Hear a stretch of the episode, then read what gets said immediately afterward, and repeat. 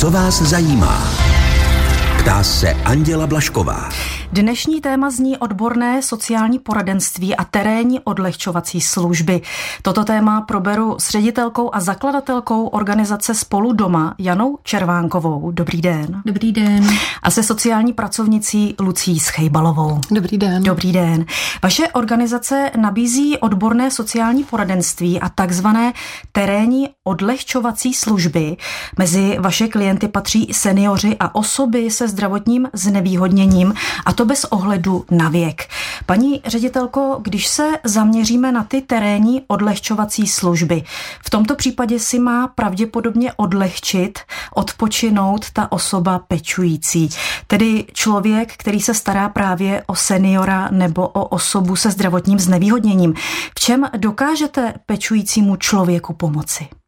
Eh, my právě tím, že převezmeme na předem určený čas péči o toho klienta, tak umožníme to, aby si ten pečující mohl zařídit své osobní záležitosti, aby si mohl odpočinout, aby mohl nabrat sílu vlastně na to další pečování, aby se mohl třeba postarat o další členy rodiny, protože to, co je pro nás běžné, tak tadyhle ty lidi neznají, jako je třeba i to dojít ke kadeřínkovi, dát si někde dobrou kávu nebo jít na procházku. Jak moc je tedy náročný život pečujícího člověka? Eh, z našeho pohledu, z naší zkušenosti, co jsme za ty roky nabrali, tak někdy je hodně těžký a v podstatě někdy ta pečující osoba ten svůj osobní život ztrácí. Já jsem zjistila, že vy služby nabízíte 8-hodinové, ale také dokonce 12-hodinové, kdy pod tenhle čas je u vás, nebo jste právě u klienta. Jste k dispozici i o víkendech? Co třeba svátky? Je možné i o svátcích eh, využít službu pečovatelky? Určitě je to možné. Eh, naše služba funguje i o svátcích, funguje o víkendech od 8 do 8 hodin do večera. Odpovídá mi Jana Červánková. Eh, když se zaměříme na samotnou péči pečovatelky, tak ta v rámci vaší organizace zdravotní úkony neprovádí, ale pomůže klientům například s hygienou nebo s oblékáním. Lucie, doplnila byste, s čím dalším může být pečovatelka nápomocná? Pečovatelka vlastně může pomoci uh, s čímkoliv, co nám umožňuje zákon. My ty činnosti máme v zákoně vyjmenované.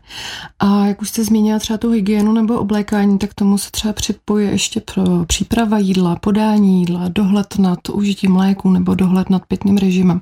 Ono u každého klienta je to trošičku jiný, protože každý ten klient potřebuje něco jiného.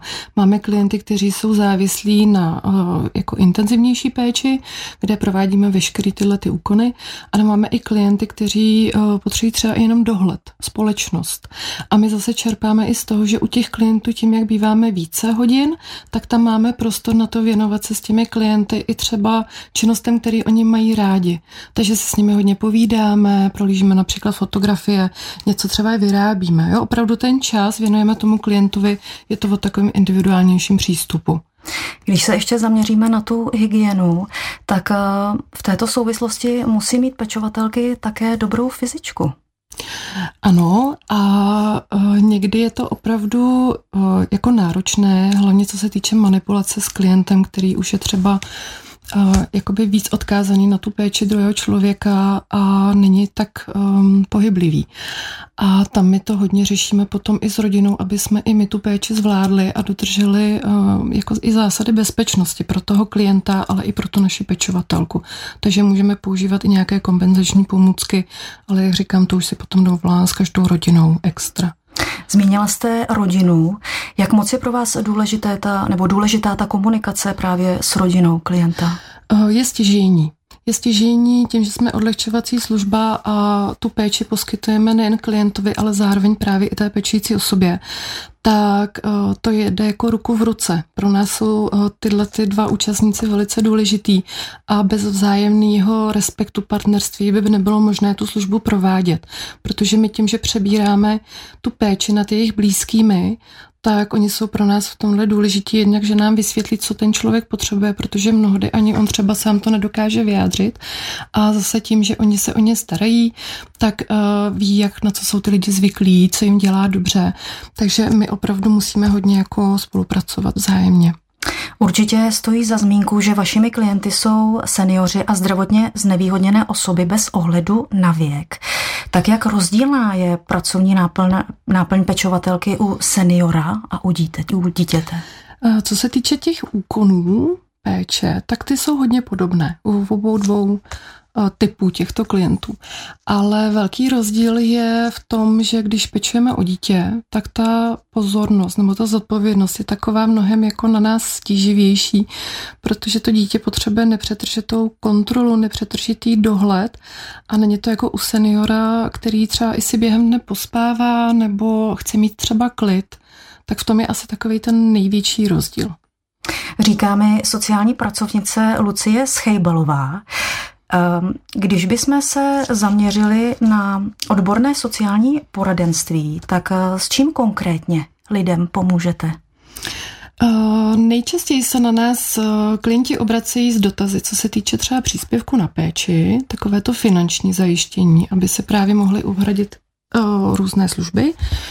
A další velkým tématem bývá vůbec otázka zajištění té péče když uh, řeší, že mají teď doma toho blízkého a neví, jak se o něj postarat, tak tam my jsme schopni je nasměrovat, vysvětlit jim, předat kontakty, uh, případně informovat o dalších návazných službách. Když už se tedy člověk o sebe nedokáže postarat sám a už to třeba není ani v možnostech jeho blízkých, poskytnete třeba přehled i o domovech pro seniory? Ano, i to bývá otázkou. My máme zmapovaný, který eh, ty zařízení můžeme vlastně doporučovat. Pomáháme i zorientovat se i v těchto těch zařízeních, protože eh, je víc druhů domovů pro seniory, tak aby už se obraceli třeba na konkrétní zařízení, aby v tom netápali. Tak ano. Pro pečujícího člověka je to určitě nesmírně náročné období. Na tož pak, když je to pro něj třeba situace zcela nová a on se s ní teprve zžívá. Jak byste mu doporučila, že má postupovat v této nepříznivé životní situaci? Hmm. Jak už jsem zmínila, z mého pohledu je nejdůležitější ta orientace v tom systému, aby věděli, na co mají nárok, kam se obrátit, aby věděli, jaký je rozdíl třeba mezi zdravotními a sociálními službami. A ono někdy i stačí takový to, že ten člověk najednou v té situaci není sám, takže i taková ta eh, podpora někoho jiného, někoho zúčastněného, kdo se v tom pohybuje, pro ně mnohdy eh, velice jako důležitá nebo přínosná. Paní ředitelko, vaši klienti musí mít zcela jistě k pečovatelkám důvěru. Mohla byste nám nastínit ten vztah mezi klientem a pečovatelkou? My se snažíme vybírat pečovatele a pečovatelky jako hodně pečlivě. Je třeba, aby byli spolehliví, aby byli empatičtí a často tam dochází ke zblížení s rodinou a mohou tam vznikat i přátelské vztahy, ale nicméně je jako pořád nutné dodržovat ty pracovní vztahy na hodně profesionální úrovni. Mohli bychom ještě prozradit, jak dlouho funguje vaše organizace? E, naše organizace vznikla v roce 2016. Vznikli jsme vlastně jako první domácí hospic tady pro Plzeň a pro okolí a odlehčovací služby jsme zaregistrovali v roce 2018. Kolik je v současné době u vás pečovatelek? Eh, pohybujeme se někde mezi 25-30 pečovatelkami a máme skutečně v tuhle chvíli zatím ženy. A já ještě doplním, že vaše služby poskytujete lidem v Plzni a v jejím okolí do 40 kilometrů. Co vás zajímá? V dnešním pořadu si povídáme na téma odborné sociální poradenství a terénní odlehčovací služby. Se mnou ve studiu je ředitelka a zakladatelka organizace Spolu doma Jana Červánková a sociální pracovnice Lucie Schejbalová. Terénní odlehčovací služby mají takzvaně odlehčit pečujícím osobám. Lucie, máte od nich nějaké zpětné reakce? Jak pečující osoby vnímají, že za ně přebíráte péči? My jsme rádi za každou zpětnou reakci, která se nám dostane od našich klientů. Ne vždycky uh, ji máme. Ono se to stává hodně v situacích, kdy třeba klient zemře. Tak my už potom ztrácíme kontakt s tou rodinou a my už uh, jakoby jim nevoláme a neptáme se, jaké to pro ně bylo, protože mnohdy je to ještě čerstvá bolestivá situace proti rodi, pro tu rodinu, takže respektujeme že už je potom nekontaktujeme, pokud on neskontaktují nás. Což se ale děje, že nám někdy přijde i děkovný dopis nebo nějaká opravdu reakce od těch jakoby pozůstalých nebo těch pečujících osob. Jinak mým úkolem je sledovat průběh služby, takže se doptáváme, jsme v kontaktu v průběhu té služby eh, s klienty i s pečujícími osobami a řešíme případně, když je nějaká potíž nebo když eh, potřebují udělat nějaké změny. Takže pořád o té rodině máme eh, celkový přehled a tím pádem i sledujeme, jak ta služba probíhá a jestli je všechno v pořádku. Překvapivě ty rodiny uh, to zvládají dobře, i to, že někdo pečuje za ty jejich blízké. No možná to vychází i z toho, že ta péče je opravdu náročná. A pokud tam do toho vstoupí ještě někdo jiný, kdo tu rodinu chápe a je ochoten jim vlastně umožnit ten odpočinek, tak oni jsou za to vděční a jak říkala jsem už, že je důležité pro nás to partnerství a ta spolupráce, tak pokud tohle to funguje, tak pak je všechno v pořádku. Ona ta péče, kterou přebíráte od pečujícího, může trvat 8, ale klidně i 12 hodin.